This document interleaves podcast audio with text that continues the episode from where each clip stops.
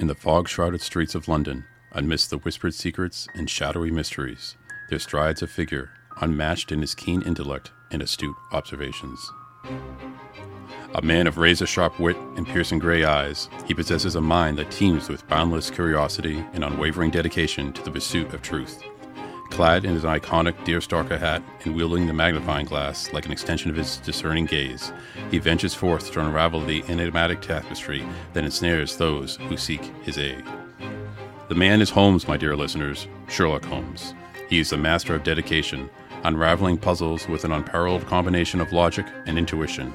Like a bloodhound on the scent, he follows the faintest trails, deciphering clues that elude even the most astute minds. His encyclopedic knowledge, owned through countless hours of study and observation, guides him through the labyrinth of intrigue. Today, he sits in his favorite armchair by the fire of his living room at 221B Baker Street, a figure of focused contemplation, ready to entertain a new mystery.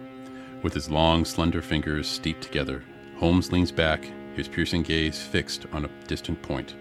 The flickering flames of the fireplace illuminates his chiseled features, highlighting the sharp lines of his angular face. The room resonates with an air of quiet intensity, as if the very walls hold their breath in reverence for the brilliant mind that occupies the space. Suddenly, the door to 221B Baker Street swings open, heralding the arrival of a visitor whose countenance is etched with concern. And steps a man in a well tailored suit, his eyes darting nervously as he surveys the room. With a flourish, he removes his hat and reveals a receding hairline, the touch of gray at his temples hinting at the weight of his profession. This man, a real estate agent by trade, approaches Sherlock Holmes with an air of trepidation. His features bear the marks of a thousand transactions, the lines etched by the trials and tribulations of the housing market. In his hands, he clutches a worn leather portfolio bulging with documents that tell tales of contracts, listings, and sales. With a bow of his head, the agent begins to weave his tale of intrigue, his voice carrying a sense of urgency mingled with desperation. He speaks of her home, a property nestled in the heart of Honolulu, the sale of which has become shrouded in mystery. The crux of the matter, my dear listeners, lays in how the realtors truly represented their client. The agent's words hang in the air, creating a cloud of uncertainty that envelops the room. He speaks of dual agency, that curious arrangement where a single agent assumes the role of representing both buyer and seller in a delicate dance of conflicting loyalties. It is a riddle that confounds the agent, for he questions how one could be truly impartial and faithful to the best interest of both parties.